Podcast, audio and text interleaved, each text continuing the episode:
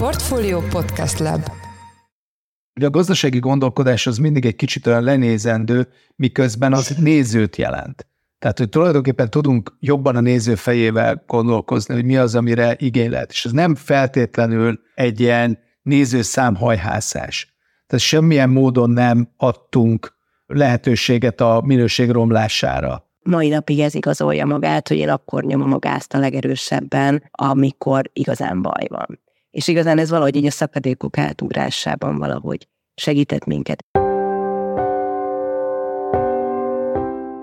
Mindenkit üdvözlünk, ez a Portfolio Checklist szeptember 16-i különkiadása. Mai vendégeink nemzetközileg jegyzett filmes szakemberek, Petrányi Viktória producer és Mundruczó Kornél rendező. Ők ketten a tulajdonosai a magyar filmipar kiemelt jelentőségű cégének, a most 20 éves Proton Cinemának. A cég azon túl, hogy rengeteg hazánkban forgó külföldi produkciót gyárt, saját filmeket is fejleszt, köztük Mundruczó moziait, például a Netflixen debütált Pieces of a Woman, vagy Reisz Gábor hamarosan mozikba kerülő Magyarázat mindenre című alkotását. Interjú alanyainkat egyebek mellett kérdezzük a hazai filmszektor több aspektusáról, a magyar filmes ökoszisztéma nemzetközi versenyképességéről, Andy Vajna itthoni filmes örökségéről, valamint saját vállalkozásuk fejlesztéséről is. Fontos megjegyezni, hogy az interjút még az előtt készítettük, hogy Reisz Gábor már említett filmje Velencében díjat nyert volna, ezért működésük ezen vetületéről ebben az interjúban nem lesz szó. Én Forrás Dávid vagyok, a Portfolio Podcast szerkesztője, ez pedig a Checklist különkiadása szeptember 16-án.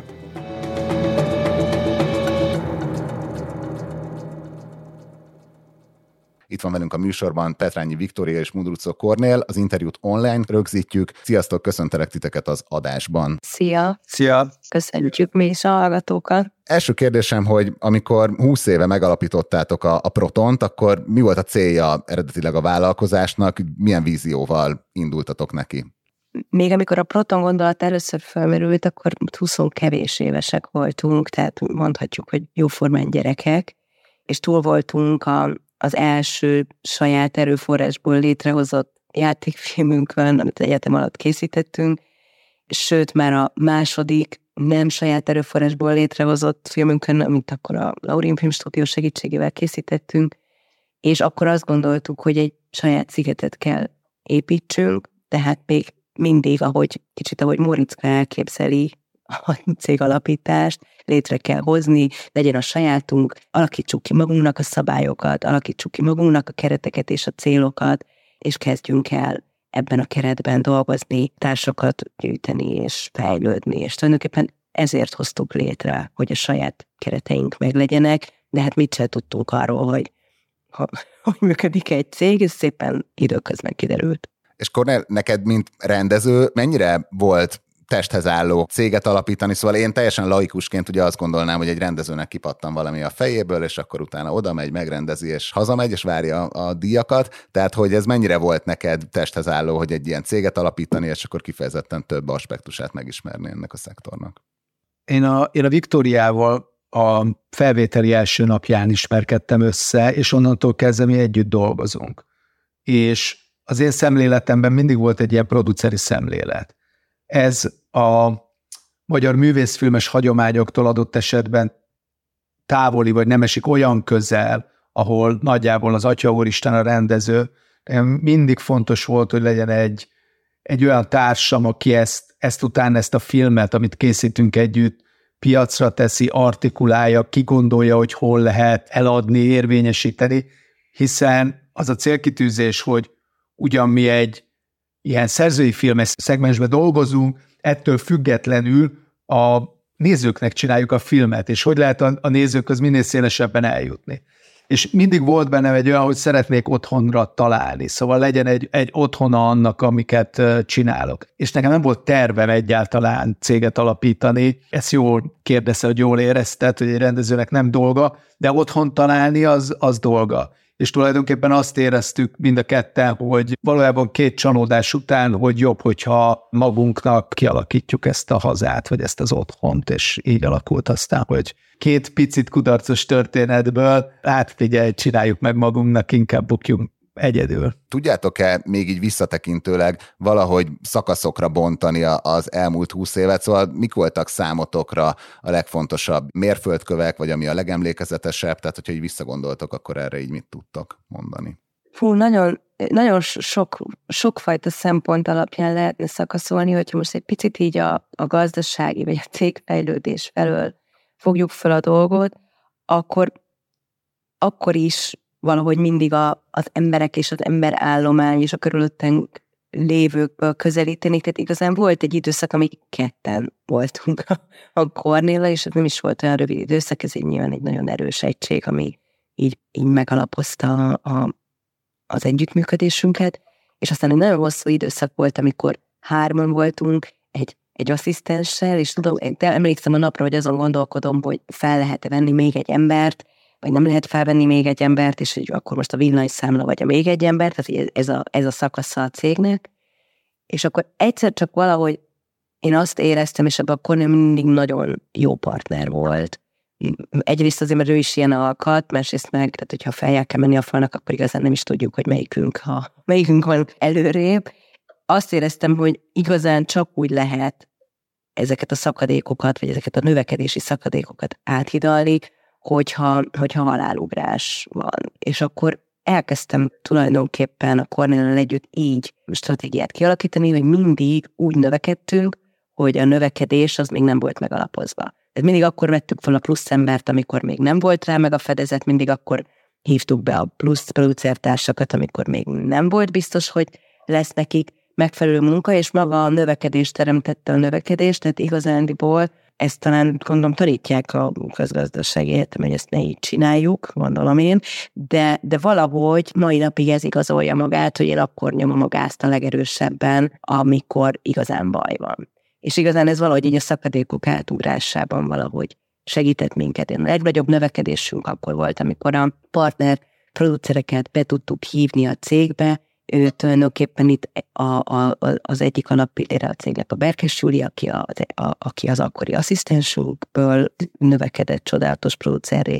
A Sorsi Czagorszky, akit külföldről hívtunk haza, illetve a Gyárfás Eszter, akit külföldről hívtunk haza, és hirtelen ott találtuk magunkat egy erős produceri csapatban, ami már az biztosította, hogy itt nem pusztán a Kornél filmjei készülnek, hanem hirtelen akkor az, amire mi mindig is vágytunk, hogy alkotóműhelyén legyen a dolog, és megcombosodjon anyagilag is, és elkezdjünk szervizmunkákban is részt venni, annak biztosítottuk a talajt ezzel. És Kornél, neked a saját rendezői karriered, az mennyire tud szétválni magának a cégnek a felfutásától, vagy egyáltalán mennyire válik szét? Hát nagyon fontos, hogy együtt növekedett ez a dolog, szóval ugye az én szempontomból az is nagyon fontos lépés volt, amikor már egyértelműen koprodukciókat készítettünk, eleinte nagyon kicsi külföldi beszállással, utána ez a külföldi beszállás ugye növekedett, miután a piac megbízott a filmjeinkbe, szóval ilyen értelemben egyre nagyobb pénzekre pályázhattunk odáig, hogy már az Evolúció, az többségi német pénzből készült magyar nyelvű film volt, ami tulajdonképpen ennek az eszenciája. Ezzel párhuzamosan a Delta is, de elsősorban a Fehér Isten hozott egy olyan áttörést, ami megnyitotta az angol nyelvű piacot számunkra. Ennek a Pieces of a Woman, meg ez az Apple TV, valami, amit csináltam, a Crowded Room. Egyelőre az eredménye, de hogy ez létrejött egy ilyen szegmens. Én szerintem ez egy ilyen háttér nélkül, meg a Viktória tapasztalata nélkül, meg anélkül a bizalom nélkül, hogy mögöttünk áll egy olyan cég, aki képes ilyen értelemben gazdaságilag is gondolkozni. Az nagyon fontos. És ugye a gazdasági gondolkodás az mindig egy kicsit olyan lenézendő, miközben az nézőt jelent. Tehát, hogy tulajdonképpen tudunk jobban a néző fejével gondolkozni, hogy mi az, amire igény lehet. És ez nem feltétlenül egy ilyen nézőszámhajhászás. Tehát semmilyen módon nem adtunk lehetőséget a minőség romlására a cégen belül, de attól függetlenül érezzük, hogy mi a Zeitgeist, és fönn tudjunk tartani például kvázi no-budget filmeket, mint a Reisz Gábor úgy filmje, ahhoz egy erős cég kell. Anélkül azt nem lehet megcsinálni, vagy meg tudod csinálni egyszer, de nem tudod megcsinálni kétszer. És tulajdonképpen most a cég az úgy néz ki, hogy nagyon erős három lába van. Az egyik az a magyar független, általában inkább a hivatalos finanszírozástól kicsiben vagy egyáltalán nem finanszírozott fiatalok munkája, illetve szervizmunkák, illetve a közös magyar és angol nyelvű munkáink a Viktóriával. Mi először kezdtünk el nemzetközi vizeken dolgozni, ugye először a Kornél munkáival, aztán szépen a többi alkotónak a munkáival is, és ezt a networköt váltottuk tulajdonképpen a szerviz munkáink első partnereivé. Tehát gyakorlatilag mi annyiban különbözünk a többi szerviz cégtől is, és azt gondolom, hogy ez így elég jól el is határolja a Protonnak a profilját, hogy mi előbb voltunk filmkészítők, mint szerviz produkciós cég, tehát tulajdonképpen amit mi nyújtunk, az mindig a magunk fejével való gondolkodás is. Ez természetesen sok más cég is megteszi, tehát nem állítom, hogy egyedülálló a piacon, mintem mi a filmkészítés elől jövünk, ezért nekünk ez nagyon erős a szervizprodukcióinknak a mienségében. Nagyon meg is határozza a partnereinket. Nekünk nagyon sok olyan szervizpartnerünk van, aki azért jön, mert koproducerünk volt, vagy koproducerünké válik, mert szerviz, tehát nekünk nagyon erősen összefügg a piaci jelenlétünk a saját munkáinkkal, és a szervizpartnereink kiválasztása.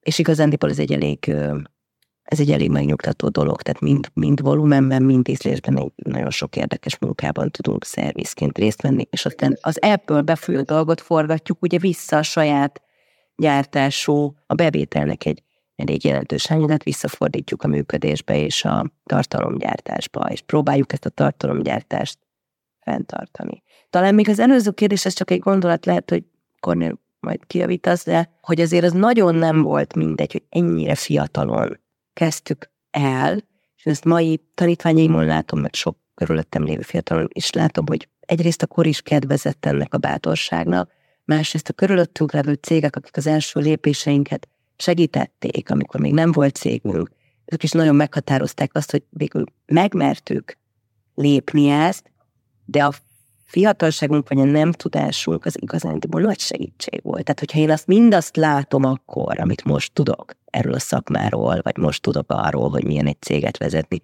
akkor soha nem mertem volna megnyitni a Proton Cinemát, és igazándiból sok volt a bátorítás is körülöttünk, ezt akarom mondani, hogy ez jó, tehát, hogy látunk más példákat, más cégeket működni, és azt mondom, hogy persze, mi is szokunk céget nyitni, majd lesz valahogy. Ugye a fókuszunk mindig is Európa volt, szóval, hogy persze csinálunk amerikai filmeket, meg csináltunk is egy párat szervizként is, meg én is, de azért ugye mi alapvetően ebből az európai kultúrából vagyunk, és ebből is vagyunk összerakva, szóval a partnereink is zömmel ebben az európai piacban gondolkoznak. Miután ismerjük az európai finanszírozást, mert ismertük ugye a saját bőrünkön keresztül, ezért elég erősen látszottak a rések, hogy hova érdemes szervizzel bemenni. Tehát mi ugye tudtuk, hogy mi nem a nagy stúdiófilmekre fogunk elsősorban targetálni, és miután jól tudtam, hogy melyik területek azok, ahol lehet pénzt küldeni külföldön, hol nem kötik őket annyira a regionális szabályok, ezért könnyű volt relatív piacot nyerjünk. A hallgatóink azok azért nagyrészt nem filmes világból jönnek, vagy lehet ennek a műsornak, igen, de úgy általában a Portfolio podcasteknél nem, és azt be tudjátok-e röviden mutatni, hogy ugye azok a service munkák, amikor külföldi produkciók Magyarországra jönnek, és egy magyar cég biztosítja számukra azt, hogy a ő terveik azok itt meg is valósuljanak. Ez pontosan hogy működik, illetve mondjuk, hogyha nálunk forog egy Apple TV vagy egy HBO sorozat, akkor ott pontosan milyen szereplők vannak? Mi a nagy különbség egy saját gyártású produkció és egy szervizprodukció között, hogy a szervizprodukció az egy egész szűk, intenzív szakasza csak egy teljes produkció életének. Miért? Egy teljes produkcióban ugye a tartalomfejlesztés, évekig tartó munkája, kreatív fejlesztés, évekig tartó munkája, a finanszírozás hosszú ideig tartó munkája, ját követi a kivitelezés, és utána a forgalmazás és a piaci élettől kevés szakasza következik. Ebből a szervizprodukció csak a kivitelezést tartalmazza. Ez ettől még kreatív munka, tehát kreatív kivitelezés, kell érteni ahhoz, hogy milyen tartalom érkezik hozzánk, de valójában kész alkotógárdával, kész forgatókönyvvel találkozunk, és ennek a legjobb minőségű, legoptimálisabb életre keltése a feladatunk, de onnantól kezdve, hogy a dolog elkészült, legtöbbnyire csak a forgatásért felelünk Magyarországon, de valahogy az utómunkáért is, onnantól kezdve, hogy elkészült, megint csak a producerek felelnek azért, hogy ez milyen piaci körülmények között hogy szólal meg. Tehát tulajdonképpen a teljes tartalomfejlesztés és a forgalmazási szakasz az nincs benne ebbe a kivitelező fázisban. És nyilván a megbízási viszonyban pedig mások is a jogosítványaink, tehát nem alkotó producereként, nem kreatív producereként veszünk részt, hanem őket szolgáljuk a legjobb tudásunk szerint. Tavaly, hogyha jól néztem, akkor ilyen 250 milliárd forint környékén alakult a szektornak a költése itthon. Ugye ez elég nagy szám, és elég dinamikus a növekedés is az elmúlt, mondjuk, hogy egy ilyen 10 éves időszakra visszatekintek. Azt be tudjátok-e mutatni, hogy mi a legnagyobb értékajánlata a magyar filmtámogatási rendszernek, mi a versenyképessége ennek az egész ökoszisztémának? Ugye az elsődleges versenyképessége, ami nélkül nem is létezne, az maga az adókedvezmény, ami ugye a filmtörvénnyel bevezettek már 2008-ban, és erre épül az egész szervizipar. Ami azonban azóta történt, ennek kapcsán nyilván egy hatalmas infrastrukturális növekedésen ment keresztül a filmipar, és a volument is tudott növelni szépen lassan, egyre több produkciót tudott kiszolgálni, és egyre magasabb színvonalon, majd visszacsatolunk a saját produkciókhoz mindjárt, egyre magasabb színvonalon, egyre magasabb szaktudással rendelkeznek ennek folyamán a hazai filmgyártó szakemberek, ami azt jelenti megint csak, hogy egyre több munkát tudnak kiszolgálni, tehát tulajdonképpen egy ilyen öngerjesztő folyamatban egyre drágább is lesz a hazai filmipar, ugye növekszik a kereslet, növelhetőek az árak, és ez egy veszélyes folyamat, mert mindenhol máshol is van adókedvezmény a régióban, és itt az igazi versenyelőnyünket jelen pillanatban most már a minőség, a város sokszínűsége és a sok jó minőségű stáb jelenti, hiszen az adókedvezmény mezőnyben már bőven felúsztak más országok, és lesz egy pillanat, ahol már könnyen leszünk leválthatóak, mint ahogy most sem vagyunk egyedüliek a piacon, tehát most is meg kell harcolni már Litvániával, Bulgáriával, Szerbiával. Most ez a határán van annak, hogy komoly munkákat lehet már elveszíteni, még a nagyobb költségvetésű filmekből is. Észnél kell lenni, nem lehet a végtelenségig inflálni az árakat, viszont meg kell tudni tartani a színvonalat.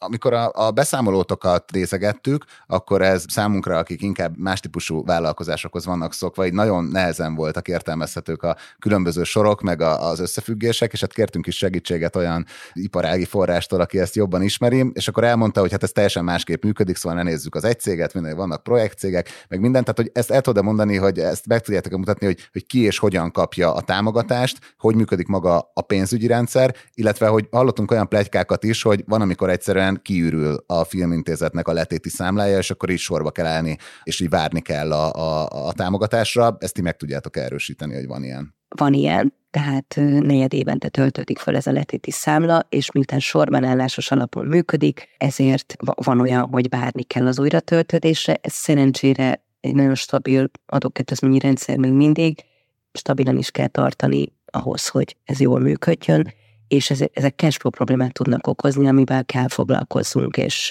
nagyon óvatosan kell kommunikálni a külföldiek felé, hogy nehogy bizalmatlanság keletkezzen. A struktúra végtelenül egyszerű, minden produkció egy külön cég, ideálisan a saját anyacégünkben, ami ugye a Proton Cinema, a Kornél, a fejlesztéseket és a saját finanszírozásokat tartjuk, és egyébként a külföldi produkciók mindig új céget kapnak, de azt jól láthattátok a könyvekben, hogy az anyacéghez, tehát a profit az anyacéghez érkezik vissza, és azt tudja aztán tovább visszafektetni a fejlesztésekbe. Kicsit még beszéljünk erről a kettősségről, tehát hogy a saját cégeteket hova helyezitek el a magyar filmes szcénában. Ez ugye messze nem vagytok a legnagyobb szervizcég között, de szintén ilyen iparági forrásokkal beszélve, ők azt mondták, hogy ez tényleg az egyik legfontosabb vállalat, hivatkozták az ilyen európai meg magyar kulturális beágyazottságot. Itt ez mikor jöttetek rá, hogy ez egy ilyen működő modell lehet, hogy szervizmunkákból kvázi profitáltok,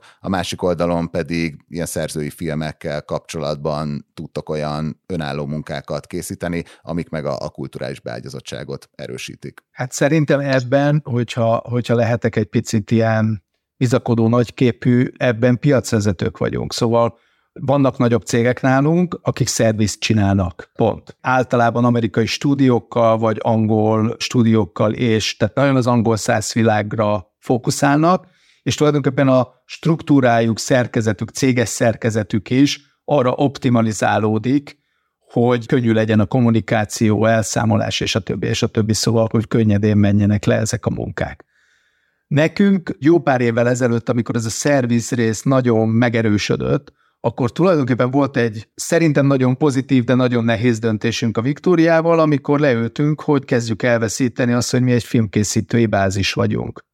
Tehát kezdünk átfordulni oda növekedésben és mindenben, és tulajdonképpen agresszíven nem növeltük a céget tovább, hanem azt éreztük, hogy bizonyos munkákat jobban kell akkor megválogatni, nem kell mindent elvállalni, és mégis egy teljesen non-profitábilis oldalt meg kell nyissunk, ami kvázi egy befektetés, egy olyan pénzből, amit adott esetben haza is vihetnénk, ami megtartja azt a profiát a cégnek, hogy mi egy filmkészítő cég vagyunk, amihez szorosan kötődnek alkotók, és ilyen értelemben azt a minőségelvűséget, azt a struktúrájának a részévé teszi. Arról nem csak beszél, hanem azt mondja, hogy igen, bármilyen nehéz körülmények között, akkor is mi azt gondoljuk, hogy alkotóval egyenlő, azt gondoljuk, hogy meg kell találni az új hangokat, azt gondoljuk, hogy teret kell nyitni olyan kísérleti filmeknek, kísérleteknek, ami utána inspirálja azt a bizonyos nagy piacot, ami miatt hozzánk jönnek egyéb alkotók a nagyobb volumenű szervizmunkáit elkészíteni, és ez egy nagyon fontos része. Szóval ilyen értelemben szerintem, ami ezt a kétarcúságot megtartja a cégbe, az egy nehéz döntés volt. És ilyen értelemben ugye ezek olyan egyszerű mondatokká egyszerűsödtek, hogy nem akarok csak szervizt csinálni, hanem akarunk magunknak csinálni. Nem lehet, hogy a magyar rendszer te egyablakos, és aki abban az egy ablakban nem kapott pénzt, akkor annak lehessen máshova is fordulnia. És amit mi érzünk, vagy a producereink, nem feltétlenül csak én meg a Viktória, érzünk abba potenciált, és valaki képes belerakni munkát, energiát, figyelmet, pénzt, és elkészülnek, az tulajdonképpen veszteséges, de segíti a cégnek a profilját, vagy a brandingjét. És tulajdonképpen ebben szerintem egyedülálló a Proton Cinema. És piaci szinten mennyire látsz olyan típusú transfert, hogy a hozzánk érkező nagy nemzetközi gigaprodukcióknál tapasztalt munkaetika, szolgáltatási színvonal, elvárások, azok mennyire csorognak le a hazai produkciókra? Ebben is ugye kezd szétválni az ország majdnem két ipar fut egymás mellett, az egyik a szervizt kiszolgáló ipar, és a másik pedig a magyar filmnek az ipara, vagy szerviz plusz ezek a nagyon-nagyon masszív NER filmek, mondjuk így, mert azok már nagyjából egy budget levelbe készülnek, de tulajdonképpen egy független filmnek, nem támogatott filmnek stábot találni sokkal nehezebb. És tulajdonképpen ez megint csak a fiatalok terepe lesz ezáltal, tehát tulajdonképpen egy csomóan tanulják meg ezeken a filmeken a szakmát. Én azt érzem, hogy van egy bizonyos morális romlás, tehát hogy ilyen értelemben az a szenvedélyhit, az kiégőben van, ami vitte a magyar filmet abba az irányba, amiben nagyon sikeressé vált az elmúlt 10 évben, 15, de ettől függetlenül nagyon jók a magyar stábok. És ezt én abból a tapasztalatból is mondom, aki dolgozott az Egyesült Államokba, Kanadába, Németországba, Belgiumba, stb. Jó minőségűek a magyar stábok. Abszolút versenyképes jó stábokat lehet összerakni. Az, hogy a túlfizetettség, vagy ez a kiemelt bérezés nem mindig tesz jót a morálnak, ezt tudjuk. De valóban látunk egy átalakulást, főleg azért is, mert ugye a saját tartalmak felől, ami ugye a régióban erős volt, hirtelen elfordítottuk a kereket, és sokkal inkább erre a kivitelező iparágra koncentrál most a szakma, ugye ennek számtalan oka van, erre is kényszerül részben, de az igazság, hogy itt is nagyon okosnak kell szerintem lenni. Én azt próbálom magunknál, ugye cégen belül szem előtt tartani, egy picit egy ilyen pihenőföld elv, vagy üres ugar elven, azt próbálom, hogy mind a producerek, mind az alkotóink, mind a stábtagok, akik körülöttünk dolgoznak, arra bátorítom őket, hogy egy-egy komolyabb nagy szervizmunka után csináljanak sajátot. Kicsit pihenjenek, fejlesztenek, finanszírozzanak, addig vagyunk elegen, addig mások csinálják a szervizmunkákat, és tulajdonképpen így ebben a rotációba nem fárasztjuk ki tökéletesen sem a producereinket, sem a kreatív stábtagokat, és én nagyon-nagyon biztatom erre igazán a technikai stábtagjainkat is, hogy pihenjenek egy nagy munka után. Most, ahogy kicsit túl van hajtva az ipar, ez egy 14-16 órás mellett, amikor az ember kivitelez, nem lehet épp elmével ugyanazzal a jó felfogással végigcsinálni, és romlani fog a minőség. Valójában erre kell nagyon figyeljünk, hogy tartjuk fenn a minőséget, tehát el kell engedni a producereinket időről időre. Azt ugye ti is említettétek, hogy a magyar filmszektor az túl van egy elég nagy felfutáson, ami eléggé összekötődik ugye Andy Vajna személyével, aki 2011-től egészen haláláig 2019-ig volt a magyar filmipar megújításáért felelős kormánybiztos. Most viszont pont olyan problémákról hallani a filmszektorból, ami az állam és az alkotók együttműködésének a hiányosságait írják le. Szerintetek mi Andy Vajna filmes öröksége kifejezetten magyarországi kontextusban? Amikor megjelent először beszélgettünk az Andy Vajnával, azonnal összekülönböztünk, így szerettünk összekülönbözni. Összekülönböztünk azon, hogy ő egy tökéletesen angol százpiaci szemléletet képviselt, ami ugye nagyon nehezen volt összeegyeztethető ezzel az európai kultúrfinanszírozással is. De azt gondolom utólag, meg már akkor is talán így rájöttem erre, hogy ez egy nagyon termékeny vitává vált. Tehát tulajdonképpen az, hogy valamilyen módon a piaci szemléletet egy akkor nagyon átalakulóban levő európai piacra behozta itt a mi országunkban, ez egy kifejezetten erős plusszá vált, hiszen egyébként Európában mindenhol éppen recseget ropogott az állami finanszírozású kultúripar. Rengeteg kérdést tettek föl maguknak a szakemberek a broadcastereknél, a streamereknél, éppen a streamerek is feszegették az egészet. Tehát tényleg egy nagyon komoly átalakuláson ment keresztül az elmúlt 10 évben a filmpiac, és ebbe az, hogy egy piaci szemléletben kezdjünk el gondolkodni, az tulajdonképpen egy életmentő jó tanács volt, vagy lökés, vagy segberúgás, hívjuk ezt bárminek, mert erre muszáj volt felvérteződjünk. Tehát, hogy annak a típusú 90-es éveknek, amikor filmkultúráért lehet létrehozni, bármennyire is szerettük ezt csinálni, vagy bármennyire is jó és kényelmes volt ebben részt venni, ennek vége van minden értelemben. És erre azért ő hívta föl először, azt hiszem, a figyelmet. Tehát ez egy segítség volt. És Kornél, te a saját szemszögedből így hogy értékeled az ő hazai működését? Én azt gondolom a Vajnáról, hogy ő egy valós filmkészítő volt, nagyon más szemlélettel, ami Magyarország akkori jelene, és tulajdonképpen a hagyománya. És ebben egy nagy ütközés, az tulajdonképpen valójában egy termékeny ütközés volt. És annyiban egyértelműen egyetértek a Vikivel, hogy azt az a Vajna előtti időt visszasírni, az nem túl okos. Az nem feltétlenül azért nem okos, mert papíron nem működne, hanem azért nem okos, mert semmilyen módon nem igazolja vissza az a kortárs életfelfogás és a fiatal közönség, amivel szembesültünk már akkor. És egy nagyon-nagyon idejétmúlt rendszer volt.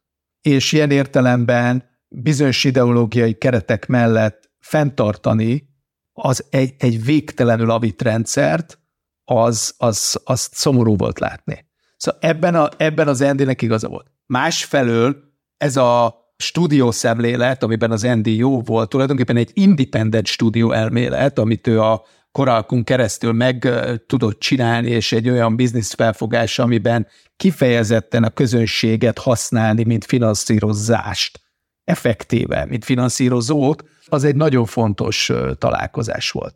Ettől függetlenül én azt gondolom, hogy abszolút potens emberek voltak már akkor a magyar filmiparban, akik ezt látták, és képesek lettek volna megújítani, és talán nem lett volna ennyire brutális, mint amit akkor átéltünk, például a velünk itt ülő Petrányi Viktória.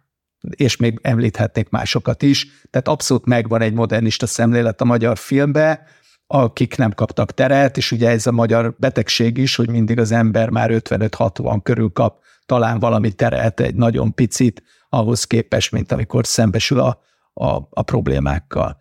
Ami meg most van, az még egy újabb, szóval szerintem a Vajna korszaknak is vége, hogy mondjam, az Andy szemléletének is vége, és ő sem értette már tulajdonképpen a streaminget, és azt, hogy mennyi digital device áll rendelkezésre egy fiatal közönségnek, és hogy tulajdonképpen az arra történő tartalomgyártás az nem homályosodhat el annak az étoszából, amit a moziról gondolunk, jobban mondva, amit a moziról gondolunk, ha nem jelenik meg ezeken a digitális device-okon, akkor meg fog szűnni. Egész egyszerűen, mert a fiatalok ezt nézik. És hogy erre találni kapcsolatot, vagy ezekhez a lelkekhez, szívekhez, identitásokhoz találni most kapcsolatot, azt látjuk a valós kihívásnak, és ilyen értelemben tulajdonképpen a Vajnához képest egy retrográdabb pillanatát éli át a magyar filmgyártás, de szerencsére az izmait nem veszítette el, tehát én azt hiszem, hogy azért nagyon sok potenciál van bennünk. Jó, térjünk rá egy kicsit akkor a helyi filmekre, illetve a független filmekre. Itt mit fogalmaznátok meg, hogy mi a jelenlegi széna vagy rendszernek a legnagyobb kihívása szerzői filmkészítői oldalról? Az európai filmgyártás és az európai filmfinanszírozás jellemző módon koprodukciós modellekre épül. A koprodukciós modellnek az a lényege, hogy az ember a saját országából is hoz támogatást per televíziós előeladást, vagy televíziós koprodukciós partner. Pont. Anélkül nagyon-nagyon nehéz együttműködni, hogy van együttműködő partner, ugye. Most mi egy hatalmas deficitbe kerültünk, ez a filmközösség. Ugye érzékelhető, hogy itt egy nagyon erős kulturpolitikai befolyás van a filmtámogatásban, sokkal erősebb, mint valaha. Tulajdonképpen a filmkészítőknek egy jó részét ez a ideológikus felfogás, ez most kiszorította a piacról, és ez a nemzetközi piacot is jelenti, mert itthonról már nagyon-nagyon nehezen hozhatják meg az első induló lépéseket. Ez most elég drasztikus átalakulást jelent, és tulajdonképpen ez a végtelen mennyiségű, önerőből elkészülő független film, ez ennek a következménye, ami nagyon szép, ám de egy picit nagyon sok érzelem, meg nosztalgia, meg emberi kvalitás áll a döntések mögött, hogy miért csinálunk egy ilyen filmet, de azért gazdasági értelemben ez egy hosszú távon fenntarthatatlan működés, és szerintem ezért is kell nagyon észnél legyünk, hogy hova csoportosítjuk az erőforrásainkat, sokkal inkább fejlesztésbe, túlélésbe, illetve abba, hogy ezeket az alkotókat valamilyen módon egy külföldi kontextusba tudjuk helyezni, és számukra is biztosítjuk azt, hogy ne csak hazai piacon szólaljanak meg, hát ha ezzel túlélik ezt a lehetetlen helyzetet, amikor tulajdonképpen a saját országunk azért gyakorlatilag hátat fordított nekünk.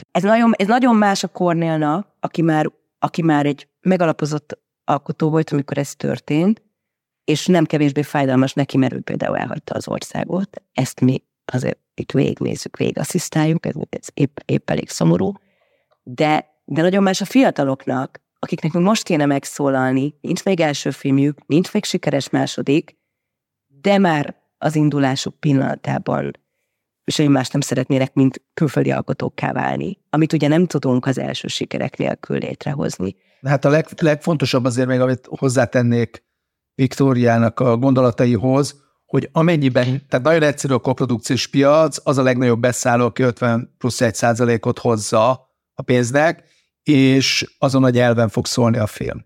Tehát magyar filmet 50+1% magyar beszállással lehet csinálni. Ha a filmbe 50+1% német pénz jön, az német nyelvű film kell, hogy legyen. A fiatal alkotók amennyiben külföldről finanszírozódnak, és nem lesz meg a többségi magyar pénzük, elvesztik a nyelvüket. Ha elvesztik a nyelvüket, akkor ők nem magyar alkotók, hanem nemzetközi alkotókká válnak, és ilyen értelemben talajt és gyökeret veszítenek. És ebben a talaj és gyökérveszteségben nagyon nagyszámú, inkább tragikus történetet lehet látni, mint pozitívat. És minden pozitív példa tulajdonképpen inkább kivételnek számít, mert hogy a kulturális hidak nagyon nehezen járhatók, ha egyáltalán léteznek, ebbe a részében nem menjünk bele, de nagyon nehezen átjárhatóak. Tehát ilyen értelemben a Viktória, amit mond, hogy ez egy ideig fenntartható, és tulajdonképpen a tetszhalott állapotot egy hittel tovább éltető állapot, de kvázi támogatás nélkül filmet készíteni nem lehet, ez egy gazdasági nonsens, ez egy kulturális nonsens, tulajdonképpen meg lehet csinálni egyszer vagy kétszer egy alkotó életébe, de egy alkotó nem rendezkedhet be arra, hogy nem pénzért dolgozik, nem tudja megvalósítani a vízióit, azon gondolkozik, hogy lehet egy helyszínre berakni, hiszen csak azt a leforgatni, stb. Tehát lehetetlen, ez egy kulturális erőszak, ilyen értelem. És ugye a befektetett idő és energia az, azt hiszem, hogy talán a hallgatók számára sem világos általában, hogy a filmnél milyen évekről, vagy néha évtizedről van szó, tehát hogyha például a Reisz Gábort, akik nagyon sokan szeretnek a hallgatók közül is, veszük fiatal alkotóként, most a harmadik filmjével hatalmas lépés, hogy egy nemzetközi kontextusba tudta helyezni ezt a filmet, nagyon szépen reagált rá most a bemutatón a velencei közönség és a szakma, tehát ez most egy igazi nagy mérföldköz számára, emögött van már több mint 10 év, már 2 nagyjátékfilm, nagyon komoly beszélgetések, hogy hogyan lehet a nemzetközi közönséget megszólítani, nagyon komoly újabb saját befektetések, komoly produceri munka a Berkes Júli részéről, tehát ebbe 10 év van, hogy végül egy mini költségvetésű saját filmmel talán egy alkotó meg tud szólalni nemzetközi piacon. Tehát igazán talán ezt érdemes nekünk, megint a gazdasági szempontra visszanézve, mindig mérlegelni, hogy van-e egy alkotóban olyan kifutás, hogy végül ezt meg tudja ugrani magának. Mert ha nincs, akkor azzal, hogy bíztatjuk, vagy tetszhalott állapotban tartjuk, azzal, hogy a következő filmjét is valameddig eljuttatjuk, tulajdonképpen nem teszünk jót vele. És nekem igazán a legtöbb álmatlan éjszakámat ez okozza, hogy meddig tartjuk ebben a meleg burokban azokat az alkotókat, akik érdekelnek minket, vagy fontosak számunkra, úgy, hogy nem vagyunk benne biztosak, hogy ezen az elég meredek és változó piacon megállhatják-e a lábukat. És akkor nagyon boldogok vagyunk, amikor kiderül, hogy a Reisz Gábor, igen, szuper, ezt ünnepeljük, de ezt meg kell küzdeni minden egyes tartalomnál, minden egyes alkotónál. Plusz hát ez azzal is együtt jár, hogy nincs magyar piac, szóval nagyon jó lenne, hogyha simán nem kell minden alkotónak nemzetközi pályát befutni. Nagyon fontosak lennének a lokális alkotók, nagyon fontos lenne az, hogy valaki ide készít filmeket jól, és ezzel nem hogy baj van, hanem ez kifejezetten előremutat és fontos. Ez lenne az egészséges működése a dolognak. Jelenleg ugye nincsen ez a szegmense. 2 kérdésem lenne ezzel kapcsolatosan, hogy így a magyar nemzeti finanszírozást azt mennyire tudják kiváltani nemzetközi entitások vagy EU-s entitások, mint mondjuk a Kreatív Európa, illetve hogy elképzelhető-e egy olyan helyi filmes ökoszisztéma, amiben nem kell állami pénzt tenni? Nem hiszem. Nem jön ki a matek. Ha azokban a számokban, ahogy mondjuk egy Magyarázat mindenre készül, ami egy mikro, ezt úgy hívjuk mi, hogy no budget, vagy mikroköltségvetés, ezt mindig már ízlés kérdés, hogy majd, hogy nem, hogy melyik. Ott van valós profittermelés. Tehát tulajdonképpen, ha az emberek kíváncsiak rá, akkor ez egy valós, a bekerülésnél többet hozó profitot fog jelenteni, de ez egy teljesen egyedülálló modell, amit ugye 20 fiatal, életerős ember azért csinál, hogy elkészüljön, és nem ebből él, és nem ez a bevételi forrása, és rengeteg színész támogatóan áll hozzá, stb. Mindenki beletesz. Nem fenntartható. Tehát valójában ugye a kis országoknál a piac sem teszi lehetővé, az eladott mozijegyek száma sem teszi lehetővé, és igazán a bekerülési összeg az mindig jóval magasabb lesz, tehát gyakorlatilag nem jön ki a matek. Egyszerűen nem jön ki a matek. Nem véletlenül van Európában még mindig erős szabszidi finanszírozás mindenhol, nek vannak nemzetközi része is, amikor mondta a Kreatív Európa. Például, ugye ez egy elsősorban fejlesztést ad, de támogatnak forgalmazást is, támogatnak televíziós műsor készítést is most már, tehát szépen lassan változik az ő profiljuk is, de alapvetően fejlesztési pénz. Megint csak, hogyha saját országból valós szereplőktől, és legyenek azok piaci szereplők is, nem érkezik semmilyen funding, akkor ez egy probléma. Jellemzően egy európai filmnek a finanszírozási terve 16-18 sor. Ezek adókedvezmények, televíziók, szélszcégek, magánbefektetők és állami források összességét jelenti. Ebből az állami forrás egy sor, de eszenciális sor. Tehát én nem hiszek abban sem, amit egyébként itthon most tapasztalunk, hogy állami forrásból 100%-ban támogatott produkció tulajdonképpen kész, köszönjük szépen, nincs benne piaci pénz, nincs benne sales, nincs benne előadás, nincs benne semmi, se equity, se kockázat, semmi létre lehet hozni, és persze, hogy piaci értelemben ez egy barba trükk, aminek semmi értelme nincsen. De semmi értelme nincsen. Amíg nemzetállamok vannak, a legnagyobbak is, a 80 millió fővel népességgel rendelkező Németország, a 65 millióval rendelkező Franciaország is államilag támogatja, hiszen nem lehet föntartani. Az, hogy van egy-két csúcsa, amikor a nézők őrjöngve, mániákusan reagálnak egy filmre, az nem azt jelenti, hogy minden filmmel ez meg fog történni. Ezt Európán belül úgy hívjuk, hogy kultúra és kultúrafinanszírozás. Ez igaz a zenekarainkra, a operára, a színházra, a filmre, a képzőművészetre, a múzeumokra, a könyvtárakra egyaránt.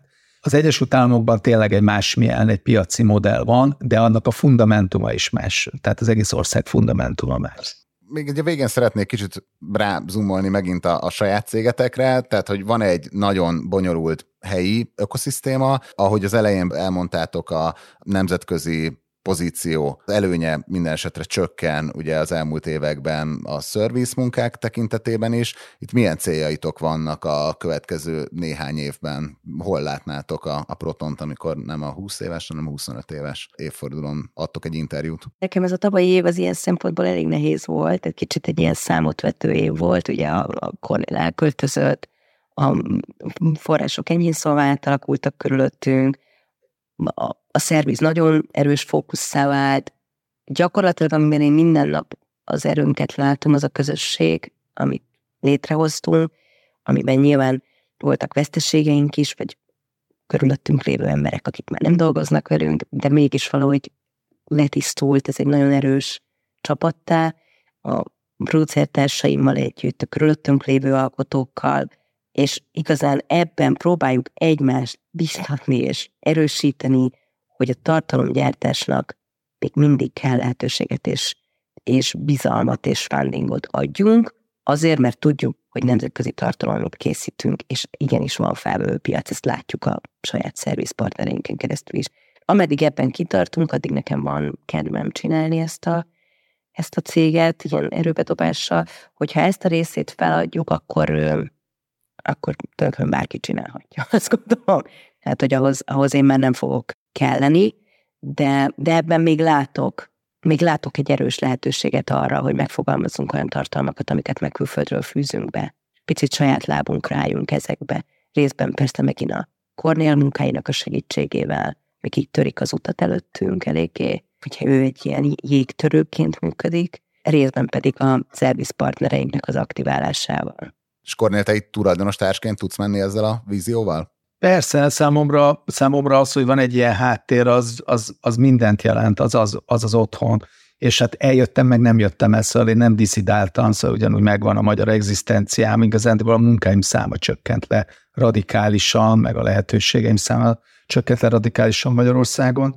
De én is azt gondolom, hogyha egy filmgyártó cég elveszíti tulajdonképpen a fejlesztést, az nem filmgyártó cég tovább. Az tulajdonképpen egy kivitelező cég, ami bármilyen ugyanolyan munkát végez, amikor az Audi idejön, és megcsinálja a legszebben az Audit. Ez egy teljesen más dolog, és nekünk az a érzés, hogy filmgyártók vagyunk, és megpróbáljuk megtalálni azt az utat, amiben az én munkáimon keresztül együtt tudunk tovább menni, és a Viktória által megismert producerek, meg koproducerei rendszerek, és ez egyáltalán az európai network, ez Magyarországra tud csábítani filmkészítőket, és ez nagyon, talán ez lehet ennek a cégnek a profilja, és ezért tudunk otthont biztosítani nagyon rövid időre idejövő filmeknek, meg hosszabb, nagyobb produkcióknak, meg a saját alkotóinknak. Amiben most még az elmúlt évben megpróbáltunk újabb erőforrásokat mozgósítani, a sorozatfejlesztés volt, illetve a dokumentumfilmek fejlesztése. Mind a kettőre 7 külön producer kollega fókuszál a Protonon belül, a Sorsi Czagorszky Anna akik most kifejezetten ezeket a területeket erősítik. Igazán ez is azt fogja jelenteni számunkra, hogy lesznek olyan produkcióink, amik magyar beszállás nélkül lehet, hogy a nemzetközi piacon elkészülhetnek, létrejöhetnek. Nagyon kísérleti szakaszban van ez még, de egyelőre ilyen tartalmakra próbálunk koncentrálni. Nagyon szépen köszönjük, hogy betekintést nyújtottatok részben a Protonnak a működésében, részben pedig piaci viszonyokban egy európai, vagy egy kis amerikai kitekintéssel is. A mai műsorban Petrányi Viktória producer és Mundruczó Kornél rendező, a 20 éves Proton Cinema tulajdonosai voltak a vendégeink. Köszönjük szépen, hogy a rendelkezésünkre álltatok. Mi köszönjük. Mi köszönjük. És akkor ez volt már a Checklist, a Portfolio egyébként munkanapokon jelentkező hírelemző podcastjének szombati különkiadása. Ha tetszett az adás, akkor iratkozz fel a Checklist podcast csatornájára bárhol, ahol podcasteket hallgatsz a neten. Új, hagyományos adással hétfőn jelentkezünk. Addig is minden jót kívánunk. Sziasztok!